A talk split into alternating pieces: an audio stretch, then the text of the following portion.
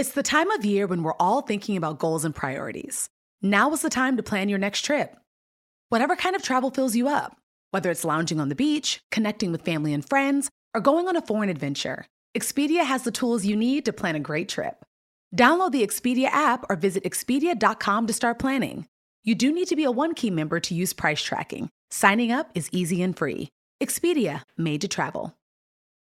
We've all been there. You have a question about your credit card, you call the number for help, and can't get a hold of anyone. If you only had a Discover card. With twenty-four seven U S based live customer service from Discover, everyone has the option to talk to a real person anytime, day or night.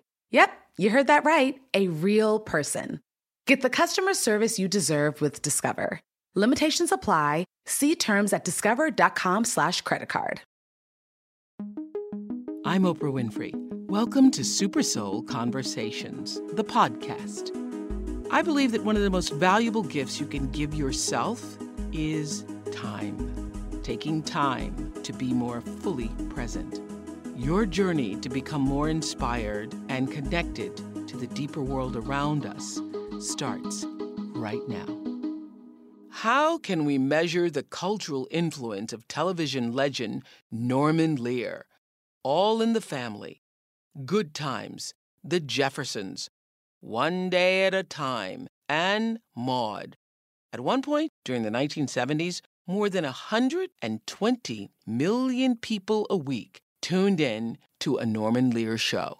The iconic characters he created made us laugh, broke barriers, pushed boundaries, and showed us that humor with humanity can connect us.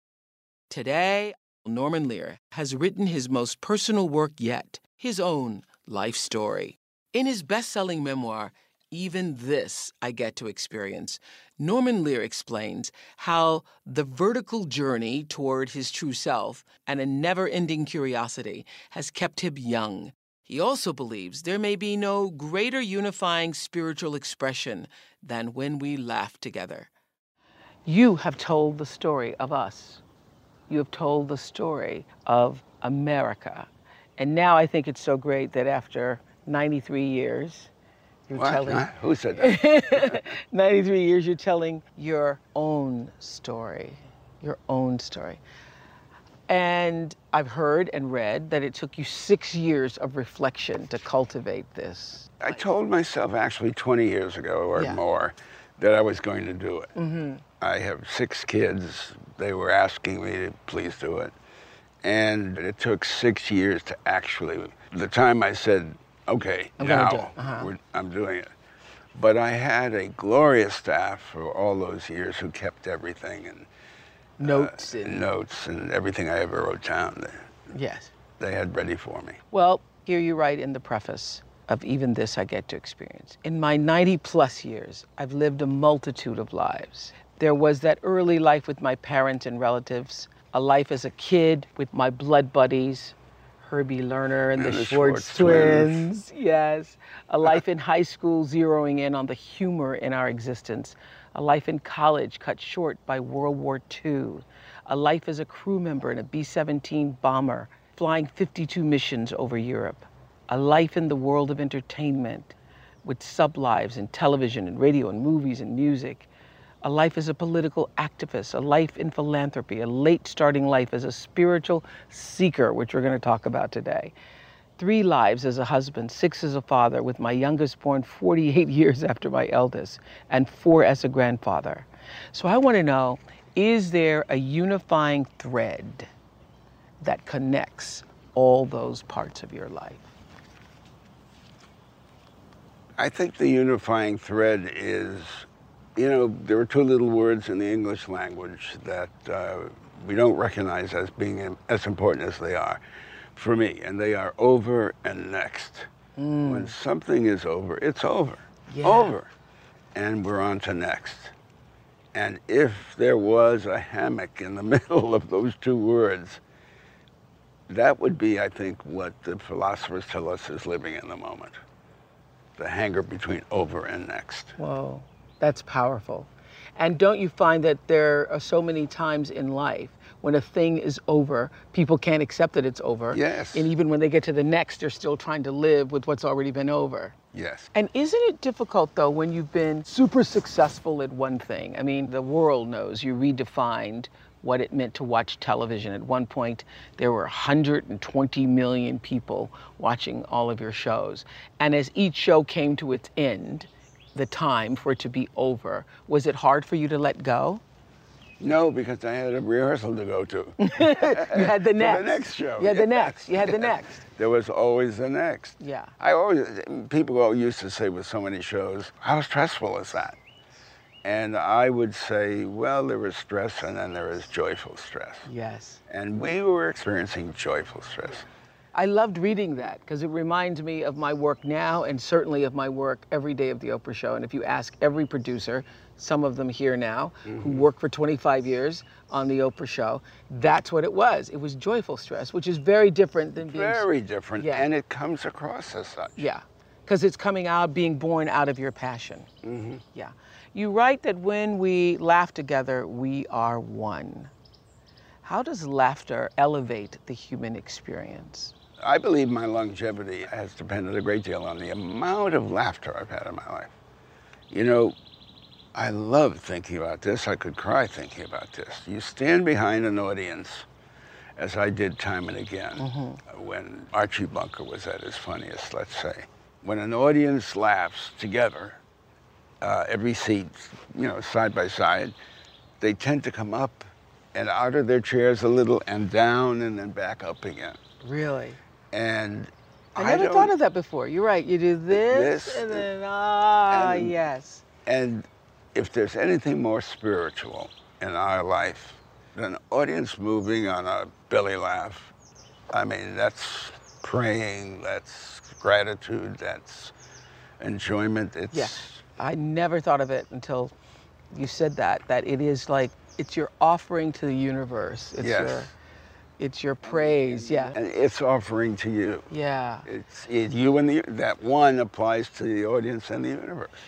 When did you know that you could use comedy for something bigger? I learned as a kid. I tell in the book, my father went to prison when I was nine years old. You were devastated. I was, yeah. Born in nineteen twenty-two, Norman Lear grew up the eldest of two children in New Haven, Connecticut. In nineteen thirty-one, Norman's father, Herman, was convicted of selling fake bonds and sentenced to three years in prison. You moved to live with your grandparents like so many, I mean, so many of us in the African-American culture are raised by our grandparents, as you yes. know. Maya and was, I, I wasn't. The, the, the four, three or four years I spent with them, uh-huh. my grandmother was the most important person in my life. Uh-huh. And I learned a lot from her. The expression, go no, was mm-hmm. my grandmother. You know, if you came in and told her that uh, the Yankees had just won the World Series, she didn't know anything about baseball. She'd say, go no. But in that smile was an understanding of life and the world, and that other people know a lot of things that she didn't know, mm-hmm. and a deep understanding of the foolishness of the human mm-hmm. condition. I started to tell you the foolishness of the human condition that occurred to me the night my father had been taken to prison. Mm-hmm. My mother was selling the furniture because she couldn't live in this place, and the shame she felt. A host of people were over the house, and they were buying things, and some fool, I wanted to say something worse, uh, was buying my father's red leather chair, which had great meaning for me. We used to listen to football games together mm-hmm. in that red leather chair. And a grown man puts his hand on my shoulder and says, well, you're the man of the house now. Mm. And the next thing he says is, there, there, man of the house doesn't cry. Somehow, deep inside, I think that was the moment I realized the foolishness of the human condition, that in any situation, there is humor. Mm-hmm. You look into the face of a nine-year-old at that time in his life, and you tell him he's the man of the house? Yeah. Oh, come on. Yeah. But I also thought that that moment instilled in you this great desire that the one thing you wanted to be able to do was to take care of your family. Well, that, too, came uh, as a result of being a kid of the Depression. Mm-hmm. And the best thing the seniors in my family my my grandparents and their friends and my tantas and uncles and mm. when somebody was happened to be making a buck and able to support his family, he was a good provider. And that phrase, a good provider, has lived with me forever. Mm. Did you know that it's Asian American and Pacific Islander Heritage Month? Macy's is highlighting some really cool A A P I-owned brands right now, like Cardon, Kaja, Amelia George, and Hey Meave. Plus, you can help to support college access and student success when you donate online or round up in-store to A P I A Scholars. A P I A is the nation's leading nonprofit organization devoted to the academic, personal, and professional success of Asian American, Native Hawaiian, and Pacific Islander students. Shop Asian American and Pacific Islander-owned brands at Macy's dot com or in-store. Thomas's presents Technique with Tom. Slicing an English muffin with a butter blade? Boulder Dash! Just pull apart with your hands and marvel in the nooks and crannies' splendor, for each one is unique like a snowflake. Thomas's, huzzah! A toast to breakfast. Throughout his seventy-year career, Norman Lear produced, created, or developed more than one hundred television shows. He says his intention was to make good T V using characters that represented real Americans. That meant tackling topics that were taboo at the time, like race, poverty, homosexuality, and divorce. Critics accused him of corrupting the culture. The televangelist Reverend Jerry Falwell once labeled him the number one enemy of the American family. So let's talk about the impact of your work, beginning with Archie Bunker. So the idea came from this sitcom that was already operating in, in London about a conservative father. And when you were first presented with the idea, did you think that would fly in America? Oh, I knew it would. I mean, I never had a question about it. It was it was the establishment that had the question. Yeah. As they continue to have the question. Yes. You know, the two things I used to hear all the time was, it won't fly in the Bible Belt, uh-huh. and it won't fly in Des Moines. It won't won't make it in Des Moines. No, it won't make it in Des Moines. And this is what's so interesting. C B S even used a disclaimer in the beginning, basically saying, we don't have anything to do with this program that we're putting on, yeah. because they were afraid of it. If you find a problem with it, it's your fault for watching. Yeah, that kind of thing. So no topic was off limits. Racism, sexism, bigotry, homosexuality, abortion. You know, they were all the things that were happening in our lives. Yeah. We weren't making anything up. Yeah, we weren't making anything up because comedy actually reveals universal truths. Yes. Yeah. And comes out of difficulty and conflict. Yeah. You, you get sparks by rubbing two sticks together. Yes. And you get the same sparks from conflicting ideas. Mm. And uh, between parents and children and kids and kids, there's a lot of conflict. That's where the comedy comes from. Was the idea to turn up the heat on race and all things controversial, was that the idea behind it, or did that come from the success of the show? I think it certainly had to be influenced by the success of the show, but I and think the times, it, but, and the times, and the time. But it came out of out of caring about, yes. and paying attention. Yeah, I had asked the writers to read a couple of newspapers a day, and pay a lot of attention to their neighborhoods and their families and their kids and their mates and so forth. So we came in. It's a perfect example. Uh, a writer came in one day and said, "Have you guys seen this?" And it was an article about hypertension in black males, mm-hmm. being excessive, much more than whites. And uh, that's a great story for the Jeffersons. So we yes. wrote that story. The show aired, and there were tens of thousands of phone calls to local stations across the country that carried the show from African-American families that wanted to know more about hypertension. hypertension.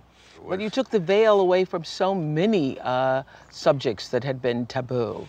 I mean, I, I mean, homosexuality.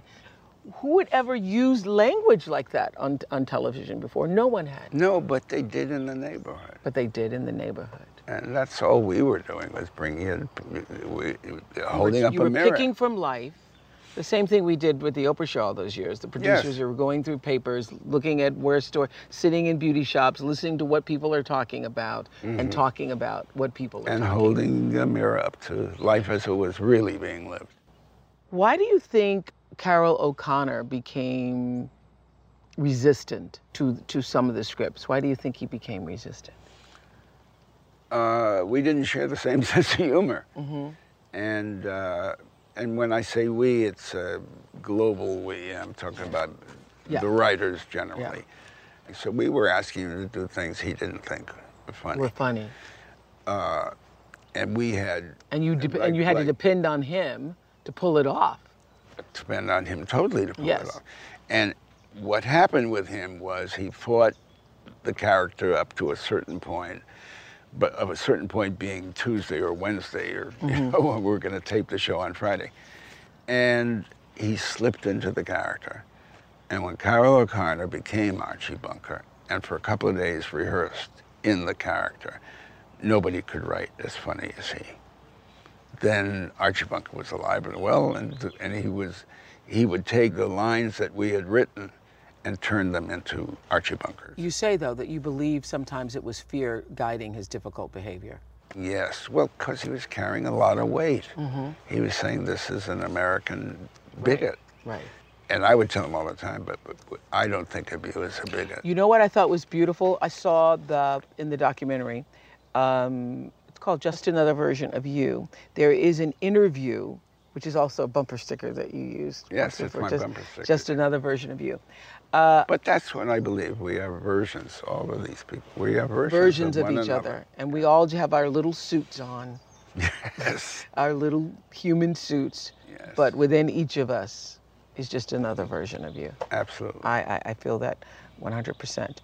But I was fascinated by the interview with Dick Cavett that Carroll O'Connor did, where Dick Cavett introduces him as um, Archie Bunker, the, you know, the lovable bigot, or the, and he says, you know, Archie Bunker really is, if you look at that character, I know people laugh at him, but the essence of Archie Bunker is that he was a, was a troubled guy. He was a guy who was miserable in his own life, and mm-hmm. because of that, miserable because uh, he couldn't deal with progress. Yeah.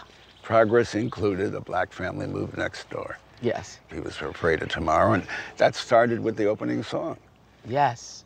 Those were the days. Those were the days. Those were the days. But Archie Bunker was, fear, was a fearful man, and he was a fool because he knew so little. But there's a reason Edith Bunker loved him. Why did she? I never understood why she loved him so much. She, because... Uh, I, I she, thought she put up with him, be, and she understood him in a way that the rest of us could not. Why did Edith, why did Edith? Because we always asked ourselves, uh, what would Jesus do? Yeah. The Jesus we understand from yes. everything we read and hear when you were about, writing not the Edith. way people per, uh, perform, yeah. but the way they speak of him. Yeah. And, uh, and, and Archie was a delightful human being to her. I mean, she loved the man. You knew that Carroll O'Connor was carrying the weight of this character. He was carrying the weight of this character. He had to actually embody and live and enact that character. And you knew that it would take its toll, and you knew that you all would eventually come to, to, to come to heads about. Well, I'm not sure I knew ahead of time, but as it was happening, mm-hmm. the same thing with. Uh, with, uh, on, on Good Times, yeah. with John Amos and, yes. and, uh, Esther. and, and Esther Rolle. Uh, I mean, look at the weight they were carrying. They were yeah. representing the first African-American mother and father, yeah. parents with their children, on television. Yeah. And uh, I don't think you had to be all that smart or, or sensitive Barry, to realize that was a lot of weight. The documentary, American Masters, Norman Lear, Just Another Version of You, reveals tensions on the set of Good Times.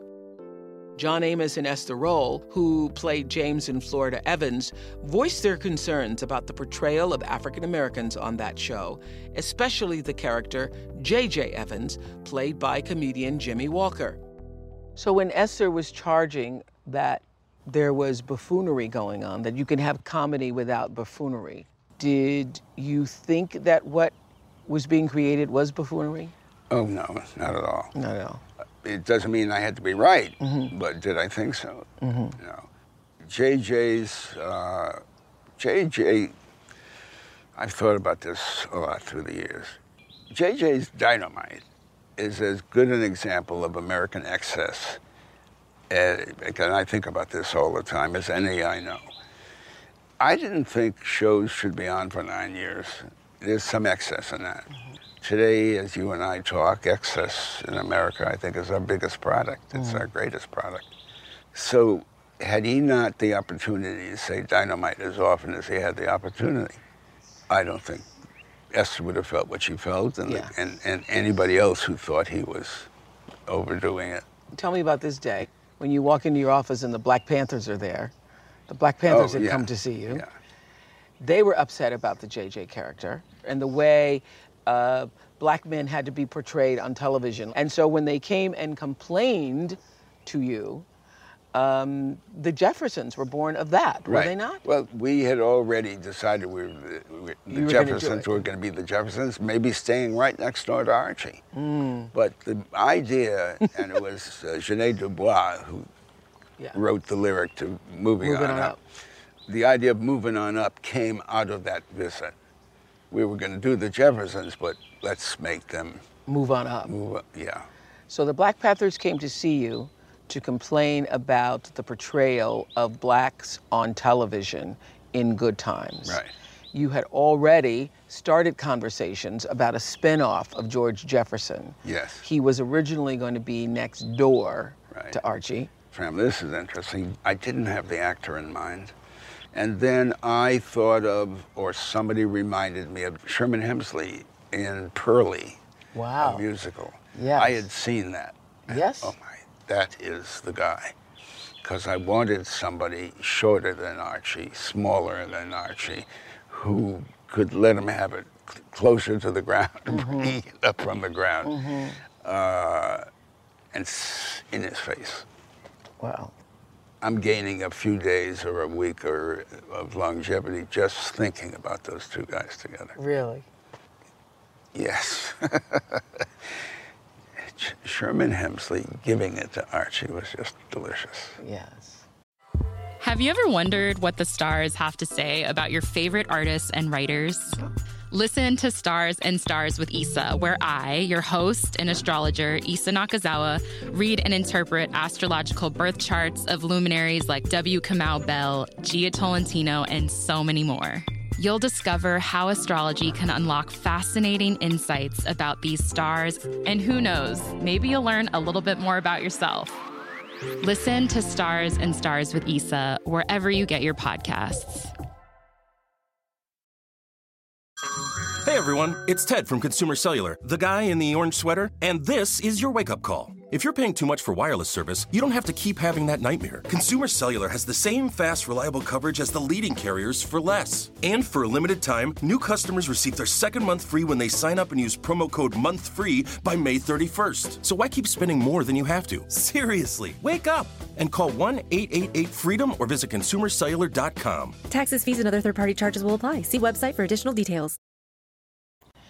And of all the characters you created, you say here, Maude is the one that most closely resembles you. Why is that? Well, I think it's true because uh, Maude was a, a liberal who was reflexively liberal. And I'm that person. I, you know, I think of myself as a conservative because you will not mess with my First Amendment, my guarantees of religious and, and, and social and justice, everyone equal under the law. I think that's a very conservative way of thinking. But does my heart bleed for people who need, that I can help? Right.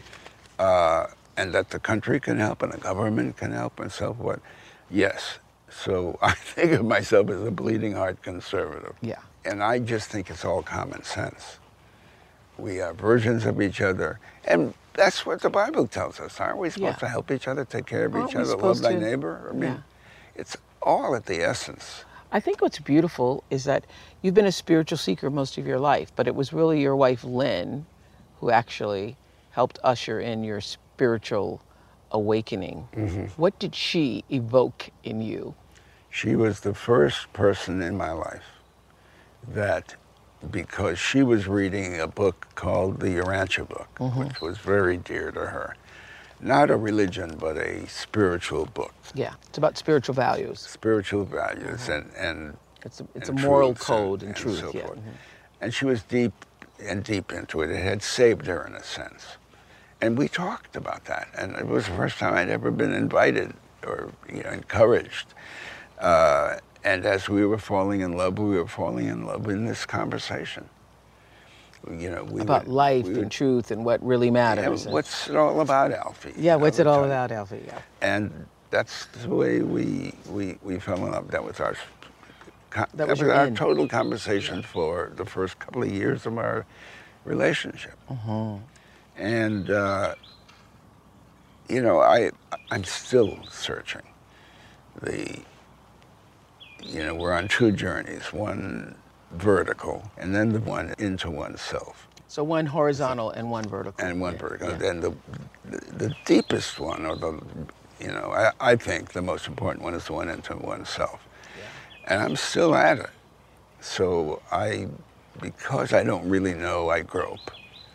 Because I, though I'm Jewish, I never had been a, a temple member or mm-hmm. a religious person. As deeply spiritual as I feel every day. Yeah, yeah. You know, another metaphor I love is a thousand mile river. Along a thousand miles of river, the climate changes. Yes. As a result of the climate changing, the vegetation changes.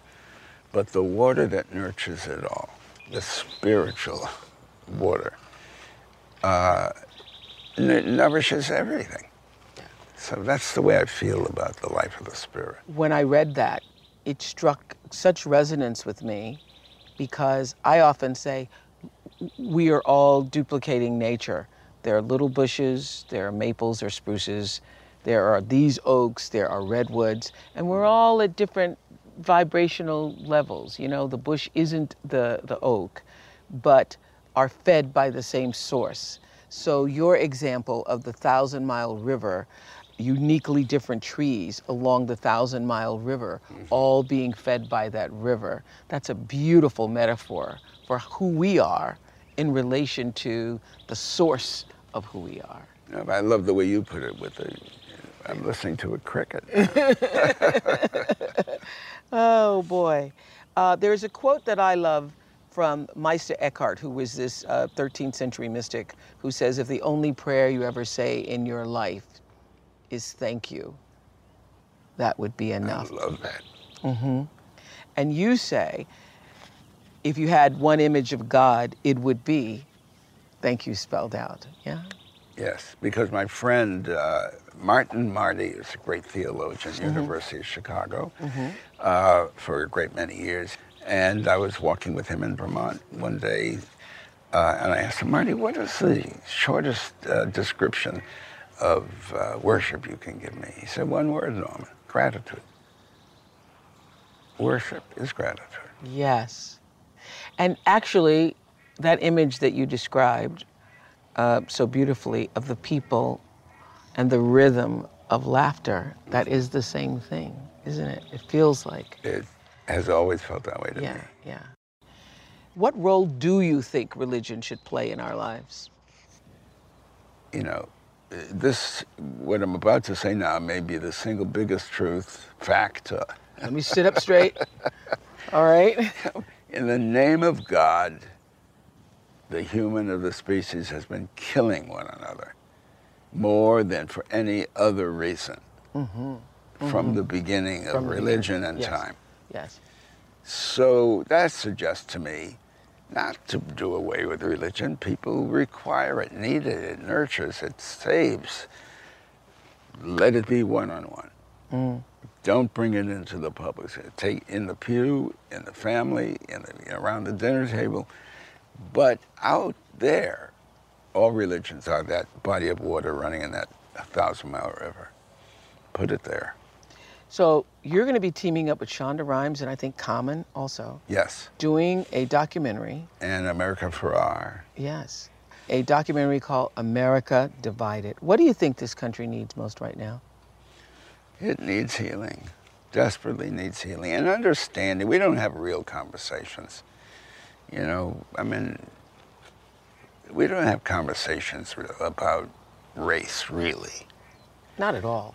And... Uh, And I think actually every single unfortunate thing that occurs, every time someone is shot, you know, irresponsibly by a police officer, every black person is shot, young black kid is shot, what happened in South Carolina, that's an opportunity for the conversation yes. to be opened.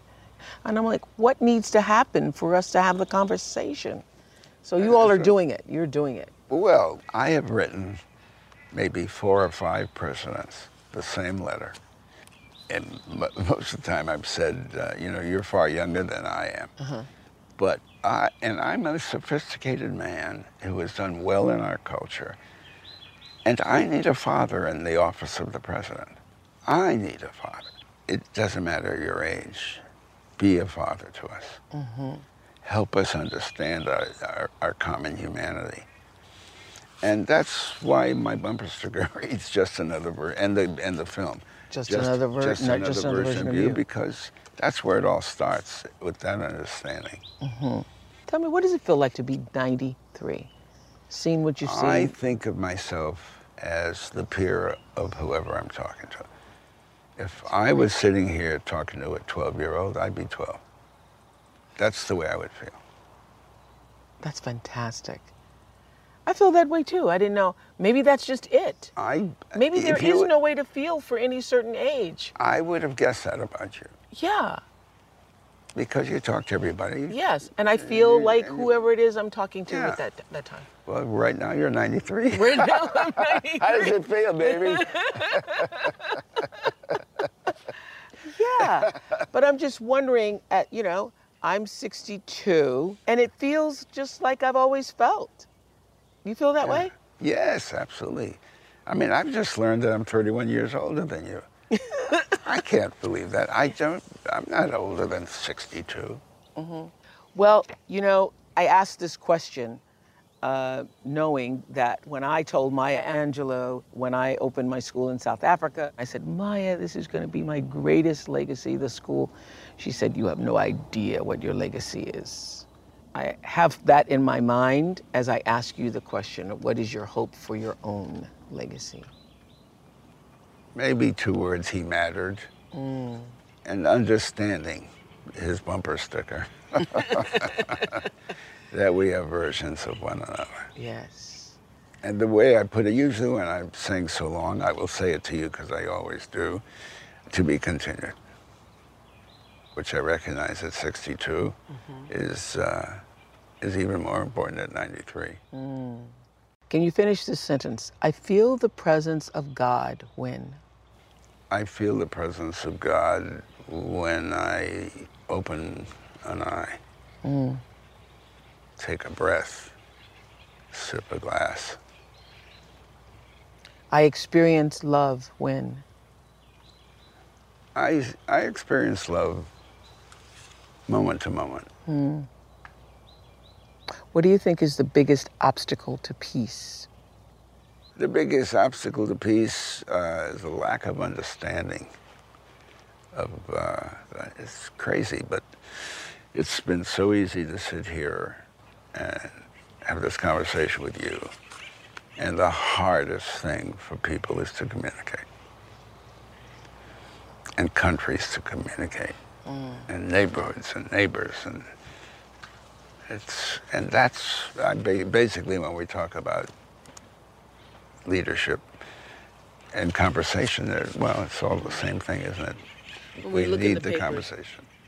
When we look in the papers and we every day are faced with these acts of violence and rage, what do you think is the source of that? Why does it feel like the world's gone mad a little bit? I got to be careful that I have an answer to every question, mm-hmm. because that would make me sound wise. And wisdom is supposed to go with age, you know. Yes. When I was eighty-eight, eighty-nine, people didn't pay the kind of attention they paid to me when I crossed ninety. Really? Yeah. I, I could get up. When I get up here, I might get a hand. Just for, just for getting up. You know? I, I cross a room, it's an ovation. Really? That's funny. That is funny. That's interesting. Did you notice a difference? People treat you different at different ages. I noticed at sixty. Oh, it's at ninety? Absolutely. Absolutely. Something happens at ninety. Yes. I hope I make it to you see what that is. You know what happened at ninety? What to happened? Me? What? I got a call from Oprah's company. They want to talk to me. That didn't happen at eighty-eight. Wow. It has been my honor to talk to you. Mine to talk to you. Mine. And you. I love you. And I love you back. I love you. Thank you. Thank you. May I say this? To be continued. To be continued. To Thank be you. Continued. I'm Oprah Winfrey, and you've been listening to Super Soul Conversations, the podcast. You can follow Super Soul on Instagram, Twitter, and Facebook. If you haven't yet, go to Apple Podcasts and subscribe, rate, and review this podcast. Join me next week for another Super Soul Conversation. Thank you for listening. Have you ever wondered what the stars have to say about your favorite artists and writers?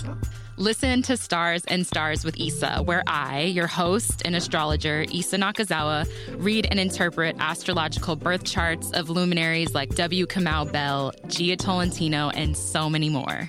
You'll discover how astrology can unlock fascinating insights about these stars. And who knows, maybe you'll learn a little bit more about yourself.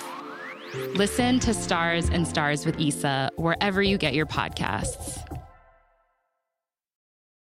Angie's List is now Angie, and we've heard a lot of theories about why. I thought it was an eco-move. Fewer words, less paper. No, it was so you could say it faster. No, it's to be more iconic. Must be a tech thing. But those aren't quite right. It's because now you can compare upfront prices, book a service instantly, and even get your project handled from start to finish. Sounds easy. It is, and it makes us so much more than just a list. Get started at Angie dot com. That's A N G I, or download the app today.